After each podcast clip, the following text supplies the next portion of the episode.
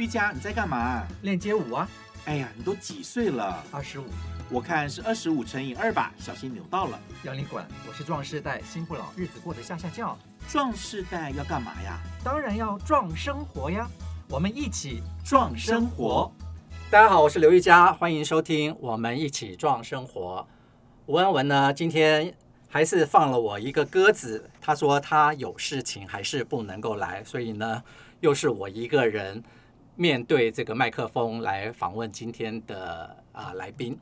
那么在访问来宾之前呢，我要为高发会最近在推的一个活动啊，先打一个广告。高高发会呢最近推了就是深蹲有爱，肌少不在的这个呃脸书的这个公益活动啊，希望大家勤做深蹲，然后来加强自己的啊、呃、腿部的肌力、臀部的呃臀力啊，还有呃可以改善一些可能就是像你的心肺方面的一些功能。那么这个活动呢，在脸书上面已经是如火如荼的在展开，也欢迎听众朋友如果有空的话，可以到高发会或者是壮运动的这个脸书网页里面去看一下。那么也许呢，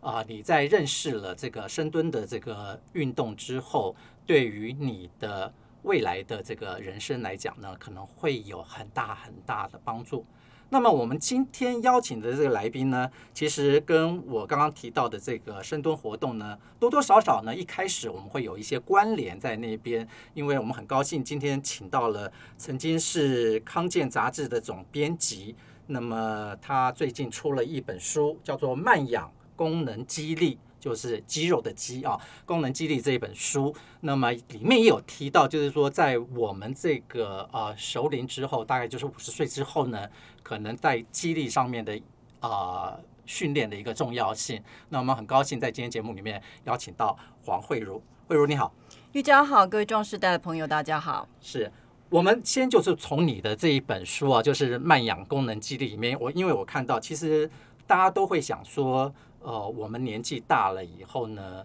可能呃不应该经常的就窝在家里面、嗯。那你最好是有一定的一个腿力，能够去游遍天下。那你要去游遍天下，可能你的肌力就会变得很重要。嗯，那可是也有很多人会觉得说，哎呀，这个肌力的养成到底该怎么养成？你们这本书不单单是你是。嗯啊，康健杂志的总编辑的一个身份啊，前总编辑的一个身份，然后包括你这里面还有医师，然后也有健身的达人教练，我们有双和医院副院长，还有还有营养师嘛，对不对？呃，他是营养学者，所以是训练营养师的人。对，那你能不能跟我们讲一下，就是说啊，你们在推这本书的时候，嗯，怎么会去想到第一个，你们的书名叫《慢养》，嗯。那我们一般都认为说，呃，可能你要快速的去，呃，去培养你的这个肌肉的这个肌力的这个部分，大家要练习都是希望能够很快达成这个目的。嗯，那你们怎么会去想到是要用慢养这两个字去做你们的书名？今天早上我们在上去上了节目哦，然后这个健身教练他刚好讲到这个想法，我觉得他的说法很很可爱。嗯，他就说，当我们就是我们常在健身房看到一些那个肌肉量很大的，对，很。壮硕的，其实他也是。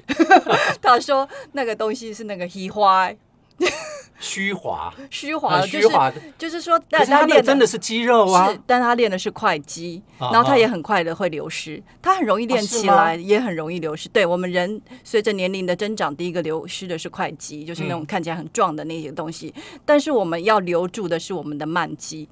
肌耐力的部分，所以 它, 它是不是不能靠那种很快的去建立那个很雄大的肌肉，但是我们可以用比较低的阻量、低的低的力量、比较多的组数，慢慢的练练练练练，那个东西才能保持的比较久，所以才能慢养。嗯哼，再来你一个很大的重量，对于我们年纪稍长的人也比较容易受伤，所以用慢养，然后用一辈子的概念去建立你的肌肉，然后让你的一辈子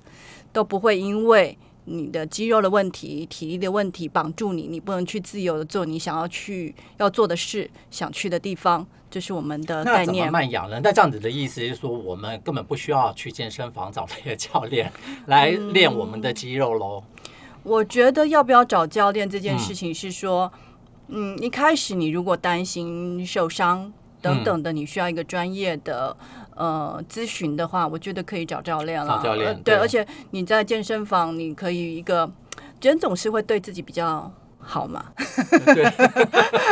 所以那个那个重量的刺激可能也会不太够，所以你你找专业的训教练是有一定的帮助，但是你平常他只是教你正确的去使用那些器材，跟告诉你一些原理，可是他们通常也就是快养嘛，教教你很快继续，可是可是在这样的一个情况之下，你们在推慢养，嗯，慢养的这个概念，所以我们的怎么去慢呢？所以我们的动梳理的动作是非常多的，哦、是从测试版、哦，所以你们书里面也有一些动作的一些示范，超过五十组的动作，而且分不同的背区域，所以也有手背的，也有核心的，也有臀腿的，嗯嗯嗯，也有背的，甚至手的握力都有，然后也分不同的阶段，所以从测试、初阶、进阶、加强版。所以你如果测试你都没办法通过，你就觉得这对你太难，你就在测试先练一个月，然后再一步一步的进阶，或者是你觉得测试太简单，初阶太简单，你要从进阶开始练也都可以。所以 你, 可以、欸、你们这本书除了书里面有图示之外、嗯、你们有呃配影音吗？配影音在里面吗？嗯，影音只是用来宣就是宣传用的一、哦、一片。因为你们要不要考虑就是你们讲的那些东西事实上把它做成影片，可能呃观众朋友或者是读者他会更容易是就着那个影音然后来学。你知道有的时候我们在看那个书的时候啊，有一些图示，可是那个图示啊你就不晓得哎，我这样子做到底对不对，然后、那个、对，我觉得这就是说它不同的媒材，对对对，它会有不同的限制。那书的限制就是说我们尽可能的分阶段，然后可能做错的动作也标起来，是但是基本上你如果说你会担心，但还是你说用影音会比较容易，但影音你也会觉得说我有没有做对啊，最好有老师在我旁边，就是每个每个每个方式可能都有它的限制。是是是、嗯、那这样子来讲的话，你刚刚提到就是说你们有五十多种的这个示范的一些动作在里面，那像高发会他最近在推的这个深蹲、嗯、这个深蹲的好处其实没有心肺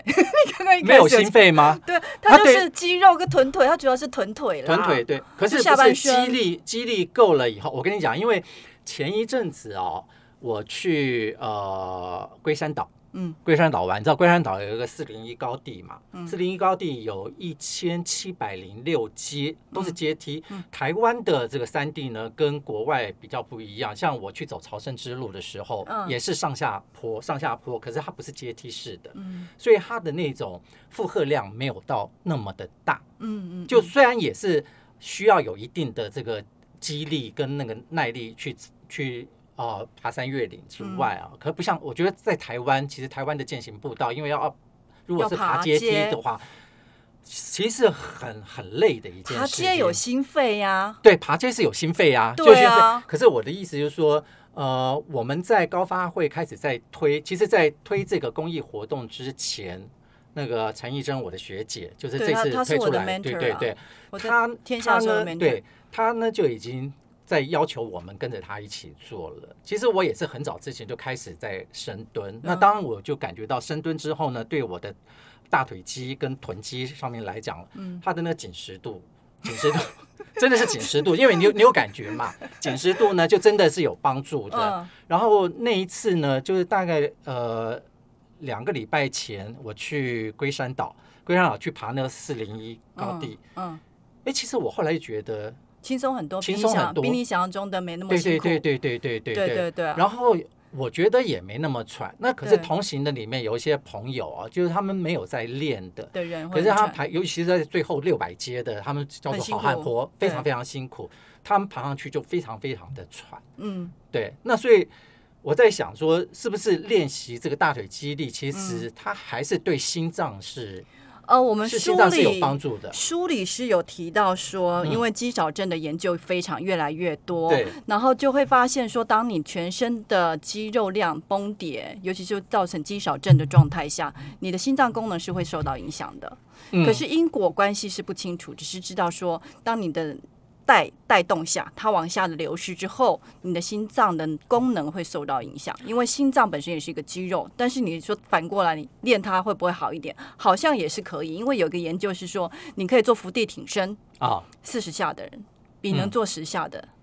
你的心肺功能就比较强、嗯，对你得到心脏血管相关疾病的风险降低非常多，降低了八成。是，对，所以但是他 那, 他那个也不是因果，就是相关性，就是可能是你那个臀腿啊肌力啊比较好的人，你比较能出去行动跟活动，因此你当然心脏就会比较功能会比较好，就是你可能行动活动上面，你可能你觉得承受的那个压力相对的会，对，你就敢去爬山啊，你敢你去敢你你你去爬楼梯，你不会怕啊，所以是整体的肌肉量会对你的心脏功能或多或少都是会会有一些影响，就是心脏，我们以前我们看到肌肉都觉得那就肌肉，以为就是我们就去那个健美比赛啊，或是去爱去健身房的那些人，那现在就是发现说他肌肉比你想象中重要非常多，所以他不只是说，所以那你这样讲的话，就是那些健美先生，你看他们的肌肉都非常的那个，就像一束一束的，那他们的心肺功能是要比一般人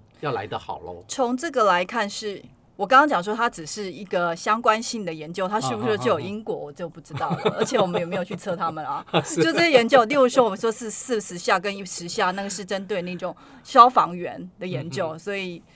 不, 不知道，就是你问我，我想说有可能有相关性，但是不是这样我不知道。哎，你们有没有特别去鼓励一般的朋友，尤其是像呃，可能四十岁以上的，我们不要讲说四十岁都还算年轻，我们都说还算年轻，可是四十岁以后很多人对于他的、呃、运动或者是肌肉的照顾上面可能都会疏忽了，然后后面可能想要再补的时候就已经来不及了，辛苦，对不对？对，那可是从四十岁以后、嗯、我们就说四十岁以后其实年轻，我觉得就开始要要要去动，现在年轻人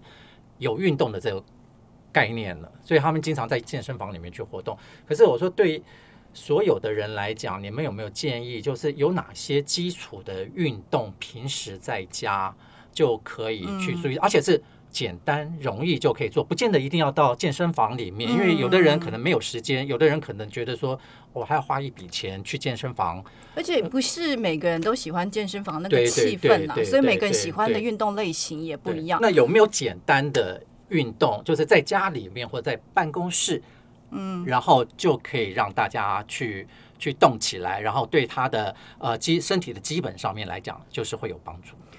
我们先回应说，玉佳说那个四十岁、嗯，其实那个肌肉的萎缩跟流失是从三十岁就开始了，三十岁就开始，然后六十岁之后会加速。好，呃，三十多岁的年轻朋友要听清楚了，你们从三十岁，你们肌肉就会开始流失。对，它就是一个到一个，不要以为你们还很年轻哦，到一个 peak， 然后三十岁就会开始掉。哦、所以其实你你如果能越早开始练，真是越好。那你说？嗯，是否要鼓励大家？当然啦、啊，就是说你你如果都随时随地的觉得有警觉的去建立自己的肌力，当然很好啊。嗯、所以我们书里建议的的动作都是可以在家做的，所以也有那个， okay. 例如说你要负重，嗯，我们就是会你背一个背包里面放两瓶矿泉水，或者是你可以拿啊在家走来走去吗？不是，里面有动作啦。哦、有动作，例如说你要深蹲，你可以负重啊，哦 okay、或者是背啊，就是它有有各式各样，或者是说你要练那个拜拜袖的地方，哦、那事实上也有动作，然后你也可以负重，嗯，就是矿泉水装水之后负重去练，嗯嗯嗯、所以你你慢慢的把组数加起来，还是会有感觉，嗯嗯，所以你深蹲的时候也可以。抓了两个大瓶的矿泉水，然后去做深蹲。但是你要知道，说你深蹲当然就是给你的下半身更大的压力，你就更要注意你的姿势是对的嘛。嗯、所以你就不要发动的先弯膝盖，你不要膝盖先弯，你要从髋关节带带下去，对对对，髋关节往后坐，而不是膝盖往前推，否则你就是会让膝盖的压力更大。哎，那深蹲有没有什么东西还是要提醒？就是开始就对初学练习的朋友们。要提醒他们注意，除了就是你下去的动作不要膝盖直接弯，嗯、而是要用你的髋骨往后带带下去。嗯、那通常我们会讲说膝盖大概不会超过你的斜肩嘛，对，那个姿势才是比较标准的。还有没有什么地方是需要？我去演讲的时候、哦、常常会带深蹲，然后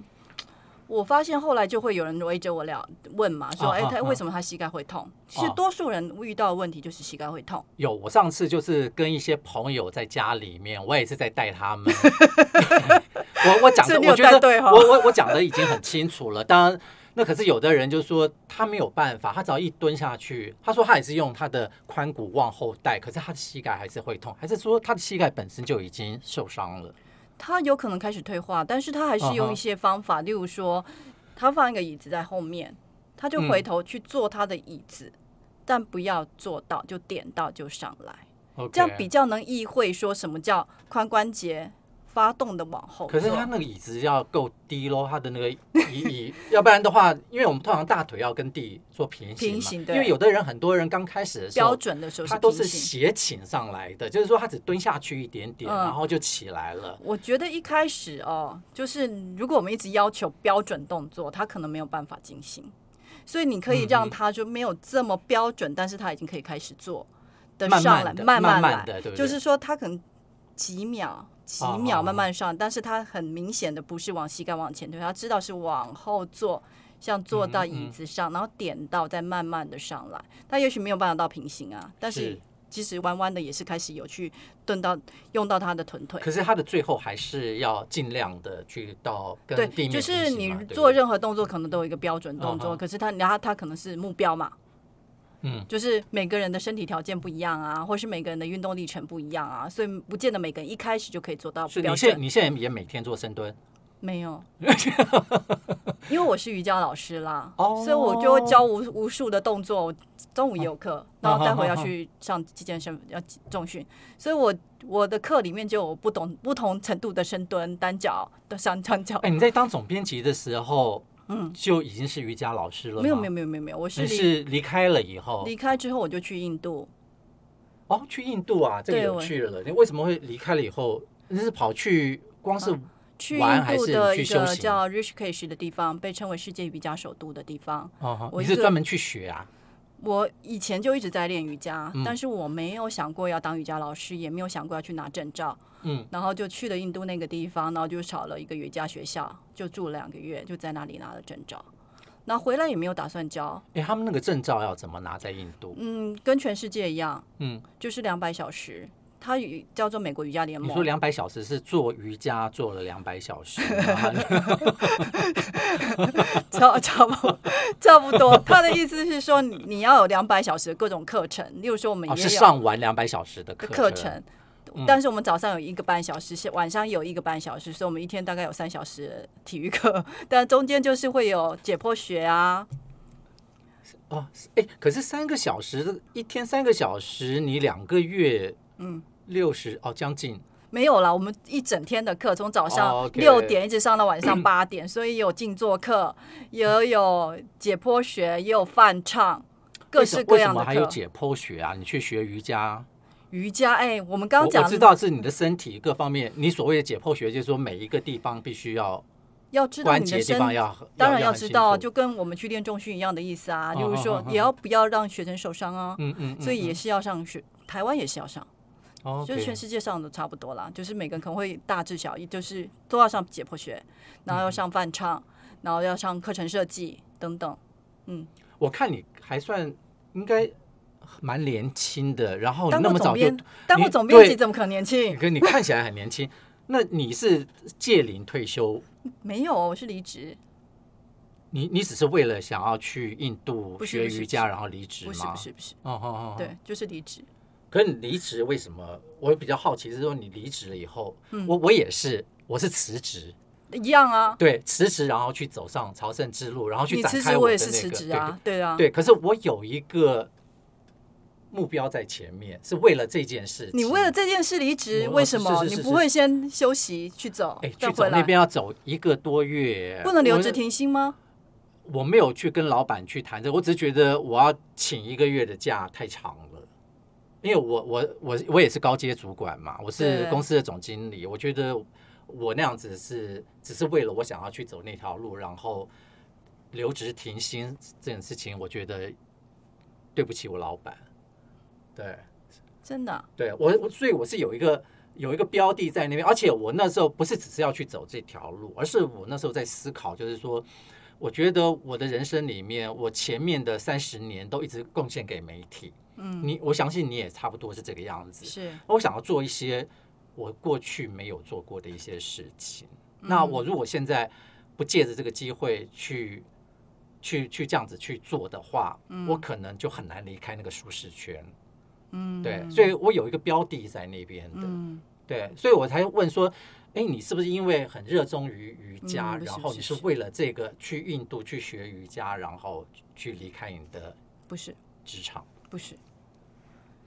就是没有那么愉快的离开，然后惶惶然不知道要干嘛、嗯、可是你留在台北就是离职饭总是一直吃一直吃，吃了快一个月，是，然后你就会听到各式各样，所以有很多饭可以吃，真的很烦，你会听到各种不同的说法，对对对，然后你就在那个漩涡里一直转一直转，你就会想说我要赶快离开台北、uh-huh. 所以就去了印度。所以你因为你以前有学瑜伽，所以对，我长期都有学瑜伽，然后 Rishikesh 我也去过，嗯嗯嗯嗯，所以我是，但是我第一次一个人去了。可是你不是想要去那边修行或什么之类的？去印度，很多人去印度是为了要去寻找一些什么东西，或者是在他的生命碰到挫折的时候，然后去沉淀自己、那个、其实我第一本书就是讲我去印度的事啊，然后就说那个 Rishikesh 那个地方啊、嗯、是那个心碎的人才会去的，然后是一个大型的神经病院。真的假的？真的，因为我后来啊，在例如说这个面包店啊，然后喝个杯咖啡，吃个面包，你就偷听别人讲话，然后你就发现啊，这个人有酒瘾，什么什么的，就是可能大家都会遇到的某些生命卡住的状态下，你可你可能会想要透过旅行，或是你离开一个远的地方，然后或是圣地，当也许那个圣地你之后会发现，其实是在你的小好瑜伽垫上，就每天都要去经历这件事情。那、uh-huh. 当时你就是会想要去做这件事，就像你一样，就是去走圣地。你也许想说，可以卡生命卡住的时候，做这些事情会给你一些新的想法，让自己有一个转转动的一个力量。对对对对对对对，类似类似。嗯，所以你那时候去就去那边学学了，待了两个月。对，但我之前也练了瑜伽快二十年了。OK， 那回来这证照是全世界都通的吗？对对对对，美国瑜伽联盟发的，所以全世界都通。那你是自己有一个瑜伽教室，还是说你是依附在其他大的瑜伽的那个课？依附，我是跑课，就是去各不同、哦，我没有自己开一个瑜伽教室。嗯嗯嗯、所以其实你的运动量平时应该也都是非常非常的够了。我早上还有晨跑。哦、oh. 突然发现发出哦、oh, 这种声音，就我早上晨跑完回来就开始写作。因为我看你好像你是早上一早建议就是六点半，每个人不一样的状态，我醒来每次不一样，大概我到六点到七点左右我会起来，然后我就会去晨跑，晨跑回来之后就回来，刚开始不太饿就会先写第一拖，我就是用那个番茄钟工作法二十五分钟，然后就吃早餐，然后再去工作两趟，就是我的生活非常规律了。然后之后就会开始热身，因为我接下来就会有课，然后中午就去上课，然后下午就是会，如果晚上还有课的话，会带电脑出来，就会找咖啡厅写稿。嗯哼，所以你的生活是很规律的。对，基本上规律。因为在你的呃慢养的前一本书前面就是慢老，嗯，里面就有提到生活规律才不会变老。是吗？你你你你是已经有找到这样的一个关联性了吗？嗯，我后来就是我的出书量，就是我现在已经出了第四本书，然后再写第五本书、嗯、然后每个人只要听到我这件事情都会说，哎呦，你写书怎么这么快，这么有效率？对啊，你大概是多久大概可以出？我大概每年都是我大概都是一年出一本书啦，一年一本，所以我已经出了第四本、第五本。Uh-huh. 但我觉得这不是我写书的速度有多快，嗯，是我就是造成这样的规律的方式来写作，然后加上还有专栏嘛，嗯，所以你看我这样子的工作量，我是一我一年出一本不会太多啊，是不多啦，真的不多，因为。如果是像我们呃善于写作的人，其实你善于写作，没没没没有敢说我自己善于写作。善于写作的人来讲，其实。差不多 半, 半年之内就可以完稿，那当然你后面还有出版的一些事宜要去进行，大概一年一本书，对，就是对我们 曾, 曾经是文字工工作者的人来说，并不是一件太辛苦的事，太辛苦太难的一个事情，对对对，不会给自己一个很大的压力，所以你我觉得你规律是你可以送给自己一个 很, 很好的礼物。那每一天你要写的这些文章是你自己定题，还是说？我自己定题啊，要不然谁给你定题？嗯、没有，我说你是有系统的在在定题目，嗯、然后在写作吗？对，就是当我想，我觉得还是要开发自己，跟开发自己的生活，认真生活，然后你可能会找到，就是说像我们这个壮世代，我们这个世代他关心的议题。嗯所以才会发展出题目，然后才跟出版社谈，决定了之后再再往下分支的写作。嗯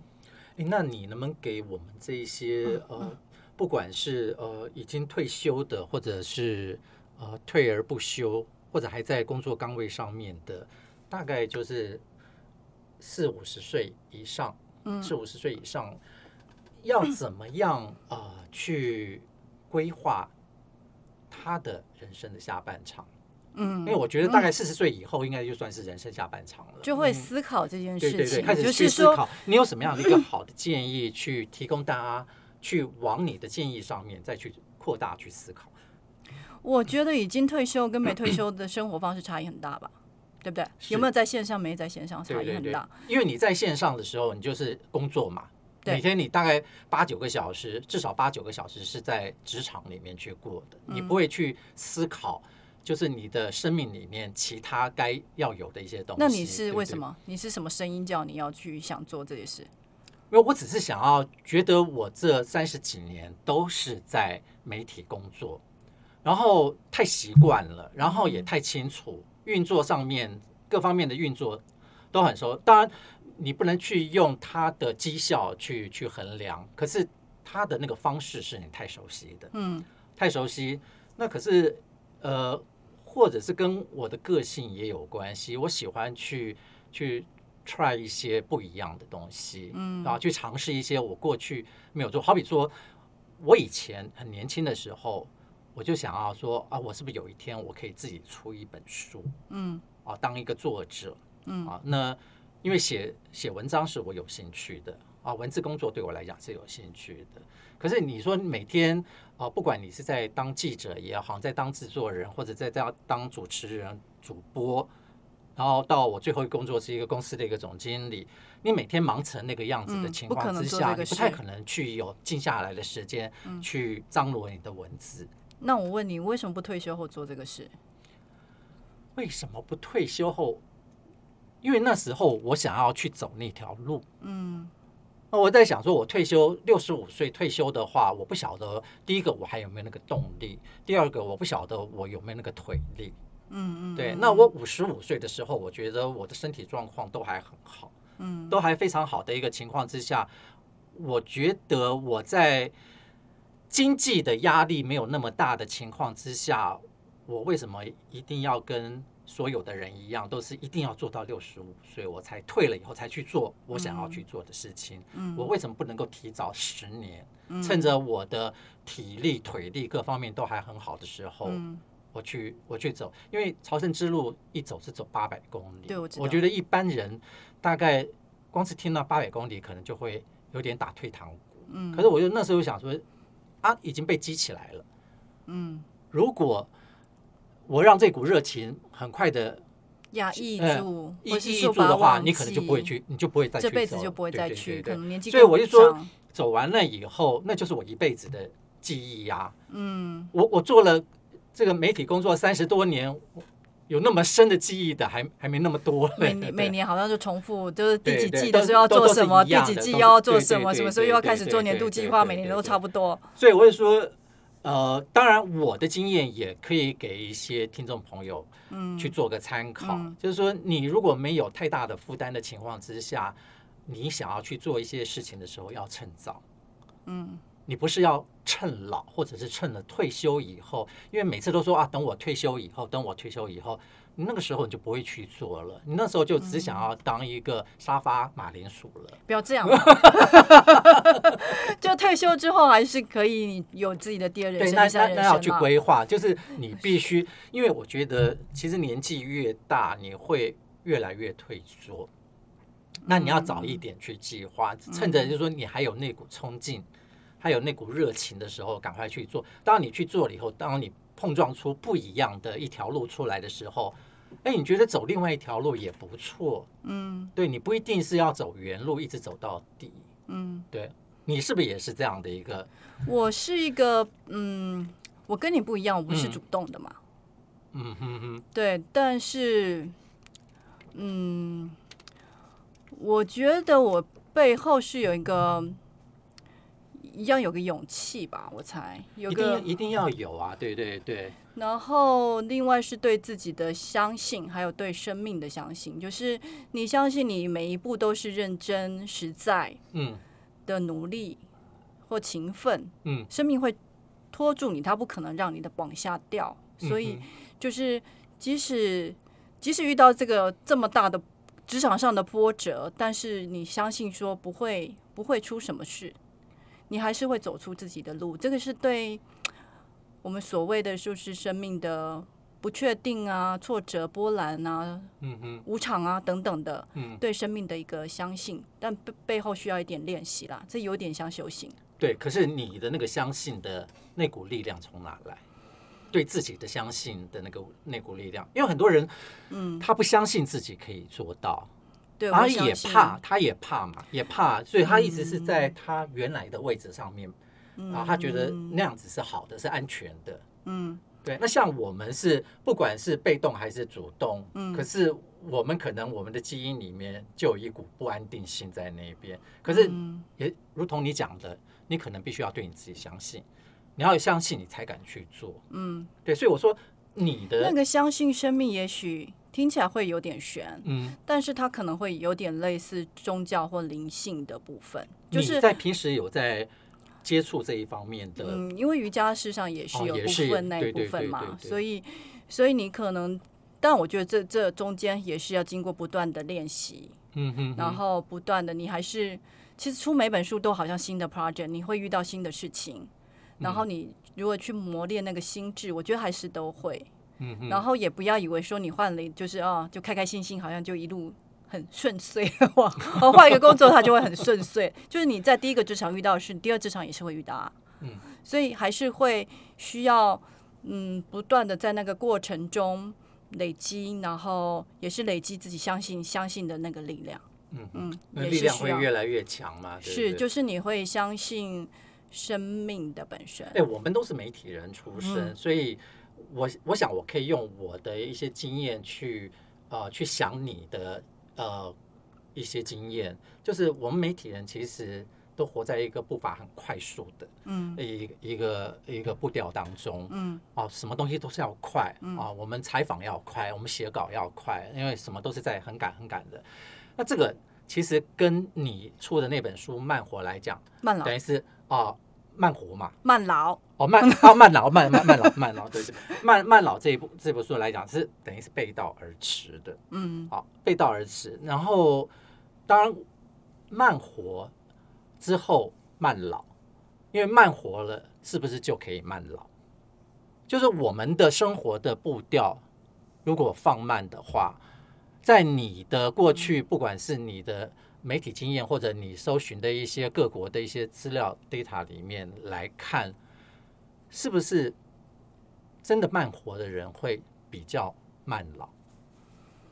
嗯，其实我慢老并不是在讲慢活，嗯，我知道，它其实是讲说，嗯，现在科学上有一些比较新的发现，就是我们以前可能老就是呃体质，然后岁月，嗯，但是现在他发现他是可以听你每天生活的指令，所以你怎么去吃，怎么去动，怎么去想，就是怎么去面对压力的方式，是会决定你老得快跟老得慢。嗯，那你如果说，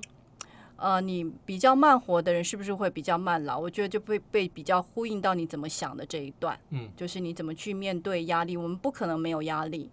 然后我们也不可能没有情绪。然后可是当你面对这些事情的时候，你怎么去穿过它，嗯，就是一定会被情绪抓住啊，因为总是会遇到一些不爽、委屈啊、伤心各种的事，那你如何在中间穿越这件事情？当然你如果说你就是不穿越它，你就是要抓住这个情绪的话，那你身体的细胞事实上是不断的听你的心理的碎念，嗯，那它事实上你的免疫系统也会受损，你事实上也会比较快老。你有没有就是教听众朋友怎么穿越的方法，或者是从你自己的经验里面？我相信好比说你呃离开职场，你说是不愉快的，那就会，嗯，那个当下是会有情绪的，嗯，那你怎么样去，哦，对，那你是怎么样去摆脱？还是说你透过了这几年的呃转变之后，再回头去看那一段，嗯啊，你可能觉得你那时候的情绪，如果是用你现在的方式去处理的话，可能会更好。嗯、所以我说，你经过了这几年之后，你有没有一个很好的一个方式可以给我们的听众朋友一些建议？当呃压力来的时候，当情绪情绪起来的时候，你怎么样去穿越它？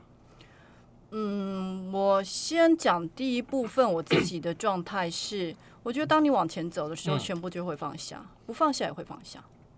就继续往前走。我自己啊，就是你往前走的时候，嗯、所有事情都会放下，嗯哼，不放下也会放下，因为大家都会。不管你会不会往前走，组织也都会往前走，所以就是心里面会有一股气呀、啊，你还是在往前走，嗯、对不对？那个那股气还在，其实会影响到我们身体机能跟健康的。所以当你往前走的时候，那个情绪就会不在了。你往前走，你如果一直待在原处，被那个情绪烧的话，嗯哼，就没办法。但是你如果说你如果问我平常的练习的话，我觉得给大家的建议是，嗯、继续，就是觉察就有力量。哦，觉察自己。对，例如说，我又被我的好胜心抓住。例如说，现在看感觉书到底卖的好不好，嗯、你你自己会知道。说你，嗯、哼哼我又在起伏不定，嗯、或是哦，我被这这些人搞得好烦。你当然知道你有这个情绪，嗯、我们不是圣人，嗯，但是你就想说，好啊，那我就是专心认真的烦一天，烦四十、啊、继续烦吗？对啊，烦二十四小时总够了吧？反正四十八小时够不够？你问自己什么时候才够？哎，会不会时间就像你刚刚讲的往前走，就跟着时间往前走的时候，这些情绪也会自然而然？还是说有的人他是会那个情绪会一直维持在那边，不管过了多久？这样太太太辛苦了吧？这样这样子过日子太辛苦了吧？是啊，就是很多事情听起来好像很简单，嗯、就是说。你要经过某些时间，然后你决定放下，嗯哼，那事实上你也是饶了自己。对，就是在那个过程中，你会学到那是对你自己好的智慧，而不是说你你你觉得哦，这些人就是烂人，我永远不要不要吧，不要，对，那对你没有好处啊。所以你会放下，然后原谅，就是让你的情绪起来的对方。那我问一下，就是一个人如果激怒了你，然后让你的情绪起来了以后，你当然你最后放下了，可是他可能是呃你认识的，可能是你不认识的人。那如果是你认识的朋友激怒了你，啊、呃，为了某一件事情你放下了，你还会再回过头跟他变成朋友吗？我觉得我们到这个年纪哦。嗯等一下，我要先讲哦。我刚刚讲那个烂人，不是指我的前公司，哦、跟他们无关，我只是举例而已，完全无不不做那方面想象。对对，完全跟他们无关。然后讲到说好朋友，我觉得我们到了这个年纪，嗯、我觉得现在会看到好多的文章讲到说那个友情啊，嗯，就是有些人该走就让他走，类似这样子。我觉得，因为我觉得台湾人在各方面都很累，因为我们工时长，然后压力上有老母要照，就父母要照顾，下有小孩，所以很多事情就觉得好像很难，就是让他来来去去。本的确也是啦，就是友情这些事情可能是缘起缘灭，嗯、但是我有时候也会想说，嗯，我们到底有没有去经营我们的友情啊？嗯嗯，就是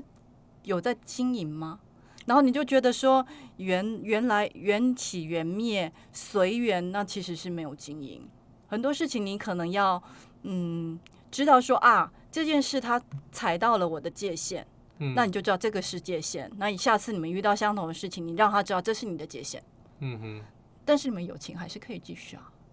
是，可是友情其实也分很多层次的嘛。是啊，对不对？嗯、那个。就是哪一个是哪一个层次是你在意到他不能够去碰触，其实真正是你朋友的人都会很清楚。不，你有时候你们去做一些特别的事的时候，还是会踩到。哦，真的。所以我觉得，所以你现在就是还是会碰到，还是会碰到，但是你不会让这个像外面讲的，就是说，哎，缘起缘灭，对，随随缘。到这个年龄，这个这个友情就是走了没关系，还有新的要其他的朋友。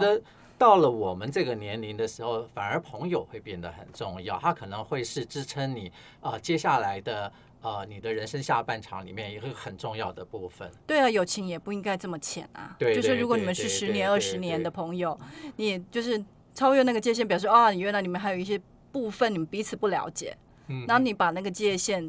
弄清楚之后，我就觉得说，你是不是要那么的在意，就是那么呃强烈的那个部分？好比说，他是不是踩了你的线？而是在你的生活里面，你如果觉得一个人会很孤单的话，那你是不是需要有一群朋友，然后去呃陪着你去从事一些你过去没有做过的一些事情，或开发你的新的一些兴趣，嗯，那这些朋友他不见得他可能是你的那种推心置腹的一个朋友，对对，所以朋友不同的层次，对对，所以他是不同的一个层次。可是你如果说他你珍惜这个友情，就是也许哪一天你进开刀房，他们可能会在外面守着的朋友很, 很重要啊，就是当你有任何挫折或磨难的时候，需要有一群朋友陪在你的身边，陪你一起度过。对啊，就是你就是觉得，我是觉得这是要经营的。是是是。嗯，好，那在节目的最后，你是不是因为我觉得你的两本书，一个是呃慢养书了，好不好？嗯，我先谈的两本书，一个是慢养，一个是慢老。其实这里面还有很多东西，就是可能听众朋友都很想知道。好比说，我我就看到你的书书界里面就有提到，就是好比说多吃菜啊，少吃肉，